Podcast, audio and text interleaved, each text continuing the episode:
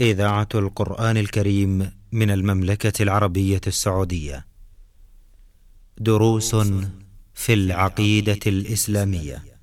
برنامج من إعداد فضيلة الدكتور صالح بن عبد الرحمن الأطرم. تقديم فهد بن عبد العزيز السنيدي. بسم الله الرحمن الرحيم الحمد لله رب العالمين والصلاة والسلام على أشرف الأنبياء والمرسلين نبينا محمد وعلى آله وصحبه أجمعين أيها الإخوة المستمعون الكرام السلام عليكم ورحمة الله وبركاته وأسعد الله أوقاتكم بكل خير. وأهلا ومرحبا بكم إلى حلقة جديدة ضمن برنامجكم دروس في العقيدة الإسلامية. مع مطلع هذا اللقاء أرحب بفضيلة الشيخ صالح بن عبد الرحمن الأطرم فأهلا ومرحبا بكم يا شيخ صالح. حياكم الله ووفق الله الجميع لما يحب ويرضى. حياكم الله. لا زلنا نتحدث في باب تفسير التوحيد وشهادة أن لا إله إلا الله. توقفنا عند قول الله تبارك وتعالى وإذ قال إبراهيم لأبيه وقومه إنني براء مما تعبدون إلا الذي فطرني فإنه سيهدين وجعلها كلمة باقية في عقبه لعلهم يرجعون. استدل المؤلف بهذه الآية الكريمة في هذا الباب. ما وجه الاستدلال في هذه الآية على التوحيد وتفسير لا إله إلا الله؟ شكر الله لكم. بسم الله الرحمن الرحيم. الحمد لله رب العالمين وصلى الله وسلم على نبينا محمد وعلى آله وصحبه أجمعين. قوله تعالى وإذ قال إبراهيم لأبيه وقومه إنني براء مما تعبدون إلا الذي فطرني فإنه سيهدين. ساق المؤلف هذه الآية ليبين بها تفسير التوحيد وأن المقصود به إثبات العبادة لله وحده لا شريك له. والتوحيد هو لفظ ومعنى لا إله إلا الله. فلا إله إلا متركب من جزئين نفي وإثبات. ومقتضاه توحيد الله بالعبادة. ووجه التفسير في هذه الآية كونها أثبتت العبادة لله وحده بقوله إلا الذي فطرني. وأثبت إبراهيم الخليل عليه السلام البراءة من كل ما يعبد من دون الله. وإذ قال إبراهيم لأبيه وقومه إنني براء مما تعبدون. نعم. فهذا هو المنفي في قوله لا إله. وقوله إلا الذي فطرني هو المثبت في قوله إلا الله. الله أكبر. إلا الذي فطرني. ثم بين عليه السلام آه هذا هذا الاستثناء. نعم. وأنه بيد الحي القادر على الهداية فإنه فإنه سيهدين. إلا الذي فطرني إلا الذي فطر إلا الذي فطر إلا الذي فطرني. نعم فإنه سيهدي فإنه سيهديني نعم. فالهداية بيد الله وحده. نعم. لا شريك له. إذا هو المعبود وحده. فهذا معنى لا إله إلا الله في هذه الآية. ففسرت الآية أن المراد بالتوحيد هو صرف العبادة لله وحده لا شريك له. الله أكبر. وأن هذا المعنى هو معنى لا إله إلا الله. فلا إله رفض لما سوى الله من المعبودات إلا الله إثبات العبادة لله. كما أوضحه الله من استدلال رحمة الله عليه وسائر علماء المسلمين. نعم. قوله وجعلها كلمة باقية في عقبه. نعم. وجعلها كلمة باقية في عقبه لعلهم يرجعون. هذه الكلمة هي عمار الدنيا والآخرة. لكلمة التوحيد يعني. اللي هي كلمة التوحيد. نعم نعم. وجعلها كلمة أي كلمة التوحيد. الله أكبر. وفي هذا بيان ودلالة واضحة على أن الإنسان خلق من أجلها من أجل هذه الكلمة. الله أكبر. وأنها ملته عليه السلام ملة إبراهيم وملة الأنبياء من قبله إلى يوم القيامة. وأن من خالفها فقد خالف ملة إبراهيم وقد خالف ملة الأنبياء وقد باء بالخسران. وجعلها كلمة باقية في عقبه. فيا سعادة من لهج بها وحقق معناها. نعم. عقبه يعني ذريته. عقبه ذريته إلى يوم القيامة. الله أكبر. وجعلها كلمة باقية في عقبه. نعم. ثم تتابعت الأنبياء على هذا على هذا الطريق. نعم. وعلى هذا النمط. في الدعوة إلى إله إلا الله حتى ختمت الرسالات برسالة محمد عليه الصلاة والسلام الذي بدأ بها في أول دعوته. أول كلمة قالها أيها الناس قولوا لا إله إلا الله. نعم. نعم. آه، في قوله أيضا إنني براء مما تعبدون إلا الذي فطرني فإنه سيهدين. نعم. آه، هنا كما تفضلتم فضيلة الشيخ نفي لجميع المعبودات سوى الله عز وجل. نعم. كأن قوم إبراهيم أيضا كانوا يعبدون مع الله غير الله. فكأنه أشار إلى أنهم ربما التجأوا إلى الله عز وجل أحيانا لكن هذا الالتجاء لا ينفعهم أبدا. ما داموا يعبدون مع الله غيره. إلا الذي فطرني فإنه سيهدين. في, في هذا دلالة واضحة على أنهم يعبدون غير الله. نعم. وأيضا ربما ينكرون وجود إيجا- إيجاد الله وخلقه لهم. ولهذا قال إلا الذي فطرني. فقول إلا الذي فطرني أي خلقني فإنه المستحق للعبادة. إنني براء مما تعبدون إلا الذي فطرني فدل على أن الذي فطر الناس وخلقهم وقدر على خلقهم. هو المستحق للعبادة وفيه إشارة إلى أن معبوداتهم لم يفطروا ولم يخلقوا ولم يستطيعوا آه، ولم يستطيعوا تقديما ولا تأخيرا ولا خلقا ولا رزقا قال بعد ذلك ساق قول الله تبارك وتعالى اتخذوا أحبارهم ورهبانهم أربابا من دون الله. الآية. استدل المؤلف بهذه الآية المباركة على تفسير شهادة أن لا إله إلا الله أيضا كما استدل بالآية التي قبلها. نعم. أه، وجه الاستدلال هنا لعلنا نوضحه للمستمعين الكرام ثم نتحدث عن الذين اتخذوا أحبارهم ورهبانهم أربابا من دون الله على أه، يعني خطر هذا الاتخاذ على التوحيد. نعم. قوله تعالى اتخذوا أحبارهم ورهبانهم أربابا من دون الله. آه، يريد بذلك أنهم اتخذوا آه، الرهبان والأحبار من من العلماء. أربابا بمعنى أنهم يطيعونهم في معصية الله ويدعونهم. ويعظمونهم ويستغيثون بهم. الله المستعان. ولم يد ولم يعتقدوا أنهم آه، ارباب بمعنى أنهم خلقوهم. ولكن لما أنهم صرفوا لهم حق الله القادر على الخلق والرزق والإيجاد فكأنهم فكأن فكأنهم أنكروا وجود الله حق الله المقصود به. وكأنهم أنكروا حق الله وهي العبادة. نعم. لكن صرفوا لهم حق الله ما هو؟ العبادة.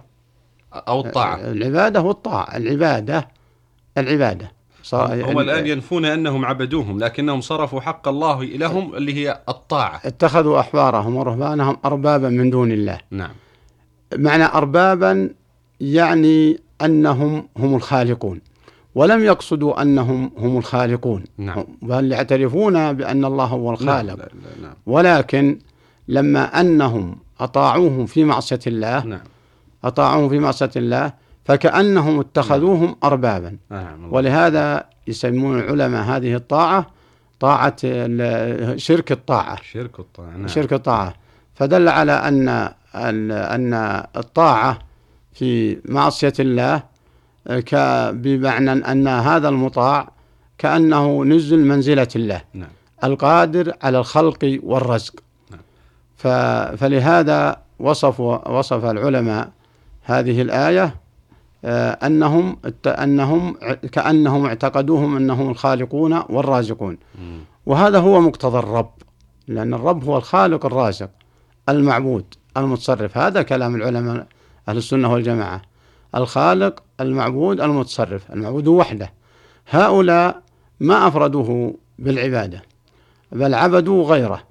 فكأنهم اعتقدوا أن غيره هو الخالق. و وإن لم ي- ي- يعترفوا بذلك لكن عاملوا أوثانهم وأصنامهم ومعبوداتهم من المخلوقين كما يعاملون الخالق الرازق على الحقيقة وهو الله. نعم. فلهذا قالوا لسنا نعبدهم. لما نزلت هذه الآية قالوا للرسول عليه الصلاة والسلام نعم. لسنا نعبدهم. نعم. فقال عليه الصلاة والسلام ألستم تعونهم في تحليل ما حرم الله وتحريم ما حل الله قالوا بلى.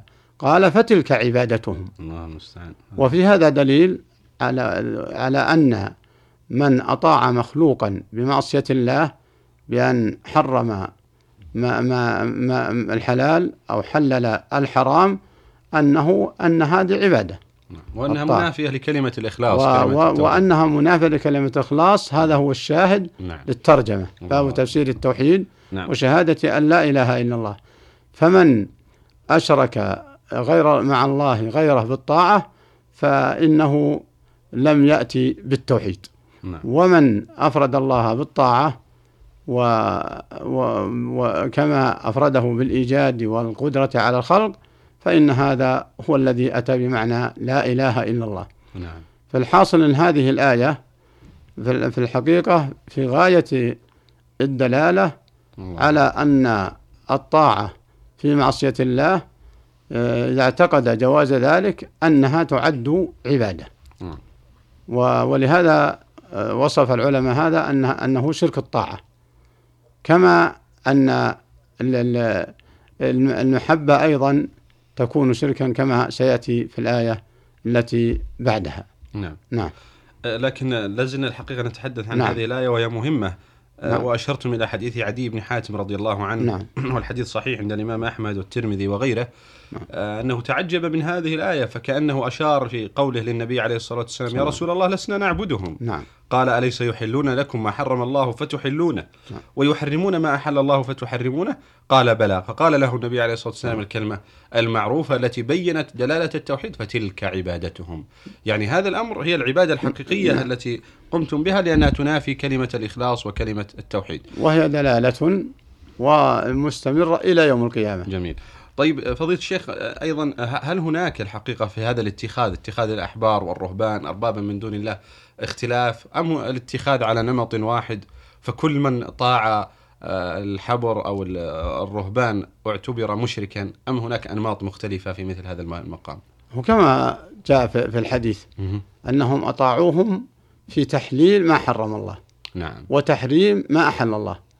فكأن فكأنهم نزلوه منزلة الرب القادر على الخلق والرزق والإيجاد نعم. والإماتة والإحياء. فمن أطاع في في هذا على هذا النمط فشملته هذه الآية. نعم. آه، إلى يوم إلى يوم القيامة. نعم. آه، لكن لو آه، عمل بمعنى استعمل الحرام من دون أن يعتقد أنه حلال فهذا قد يعد معصية كبيرة. وهو على خطر وهو على خطر. لكن لو استباح الحرام ولو لم يفعله فهذا الشرك. بمعنى أنه استباح بمعنى أنه استباح ما حرم الله. وحرم ما أحل الله وهذا لا وهذا لا يصلح إلا إلا من رب خالق قادر مشرع. الله المستعان. ففي الحقيقة إن هذه اللفتة يتأكد على كل مسلم. أن يتباعد عنها. لا لا معتقدا ولا غير معتقد. نعم. لأن حتى من تساهل بالحرام ولو لم يكن معتقدا فهو على خطر عظيم. الله المستعان. لأن مبدأ المعصية قد تكون شرك. نعم. سرعان ما تتحول إلى أن تكون آه، شرك. نعم. نعم. رحم الله الشيخ الحقيقة على هذا البيان وهذا الفقه العظيم ونسأل الله تعالى أن يتجاوز عنا وعنه وجميع المسلمين. إلا أن هناك إشارة أو ودي أن أختم الحديث آه، في هذه الحلقة حولها. آه، تبين لنا من خلال هذه الآية أن طاعة غير الله عز وجل ونبيه صلى الله عليه وآله وسلم في تحليل الحلال أو تحريم الحرام أن هذا الأمر شرك مناف لكمال التوحيد بل هو مناف للتوحيد. ولكن مع الأسف الشديد نعم منافي للتوحيد. نعم مناف للتوحيد. قد عمت البلوى الحقيقة بالجهل في هذه القرون لما نراه في بعض آه، بلدان المسلمين مع الأسف الشديد من اتخاذ القبور مساجد. فإذا بين لهم الدليل قالوا الشيخ فلان أو الشيخ فلان أو المريد فلان نسأل الله العافية يعمل هذا الأمر. فكأنهم أطاعوهم في معصية الله عز وجل والأمر واضح. الأمر بين وقد بينا من خلال دروس العقيدة هذا ومن خلال ما ساقه الشيخ محمد بن عبد الوهاب قدس الله روحه بينا أن هذا حرام وأنه مناف للتوحيد ومخرج من الملة إذا دعا غير الله عز وجل من الأموات أو أصحاب القبور أو غيرهم. فبهذه الأمور التي وقع فيها الأكثر مع الأسف عاد المعروف منكرا والمنكر معروفا والبدعة سنة والسنة بدعة. ونشأ الكبير والصغير على هذا وهرم عليه الكبير ونسأل الله تبارك وتعالى أن يمن على الجميع بالعودة والتوبة والأوبة إلى دينه وأن يفقهنا جميعا نعم. في دينه إنه جواد كريم. أيها المستمعون الكرام في الختام تقبلوا تحية زميلي خالد منور خميس من الهندسة الإذاعية لنا بكم لقاء في الحلقة القادمة بإذن الله. نستودعكم الله. والسلام عليكم ورحمة الله وبركاته. دروس في العقيدة الإسلامية. برنامج من إعداد فضيلة الدكتور صالح بن عبد الرحمن الأطرم تقديم فهد بن عبد العزيز السنيدي.